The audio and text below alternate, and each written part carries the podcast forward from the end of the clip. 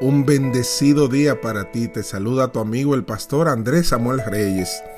Cuenta la historia que una joven había tomado clases de ballet durante toda su infancia y había llegado el momento en que se sentía lista para convertir su afición en una profesión.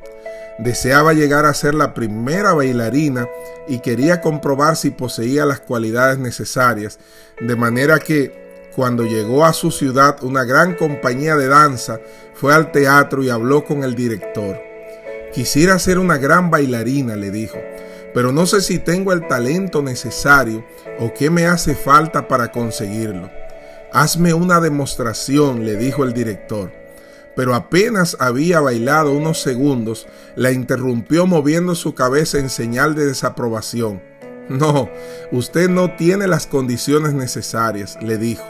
La joven llegó a su casa con el corazón desgarrado, arrojó las zapatillas de baile en lo más profundo de un armario y no volvió a ponérselas nunca más. Se casó, tuvo hijos y cuando esos fueron un poco mayores empezó a trabajar como cajera en un supermercado. Años después asistió a una función de ballet y a la salida se topó con el viejo director. Ella lo saludó y le recordó la charla que habían tenido años atrás. Le mostró fotografía de sus hijos, le comentó de su trabajo en el supermercado, pero al final, antes de despedirse, la curiosidad no la dejó y le preguntó, ¿Cómo pudo usted saber tan rápido que yo no tenía condiciones de bailarina?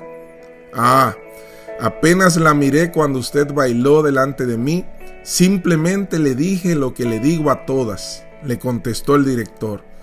Pero eso es imperdonable, exclamó ella. Usted arruinó mi vida. Pude haber llegado a ser la primera bailarina. No lo creo, dijo el viejo maestro. Si hubieras tenido las dotes necesarias y una verdadera vocación para bailar, no habrías prestado ninguna atención a mis comentarios. Tremendo. Querido amigo, querida amiga, también usted tiene que saber esto hoy. El camino que nos conduce a nuestros sueños está pavimentado de situaciones, comentarios y personas que tratan de impedir nuestro avance. Es lógico, ellos no comparten tu visión de la vida porque han sido creados para otros fines y propósitos. Pero tú estás en esta vida para alcanzar los propósitos que Dios determinó de antemano para ti. Dios tiene un plan maravilloso para tu vida. No aceptes el fracaso. Fuiste creado para vencer.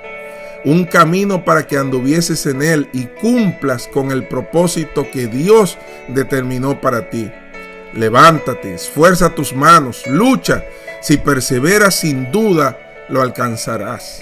La palabra de Dios dice en Efesios 2.10, pues somos la obra maestra de Dios él nos creó de nuevo en Cristo Jesús a fin de que hagamos las cosas buenas que preparó para nosotros tiempo atrás. Y hoy te digo, Jehová está contigo como un poderoso gigante. Jeremías 20:11. Y en sus manos puedes hacer todo lo que te propongas para honra y gloria de su nombre. Que Dios te guarde y un feliz día para ti.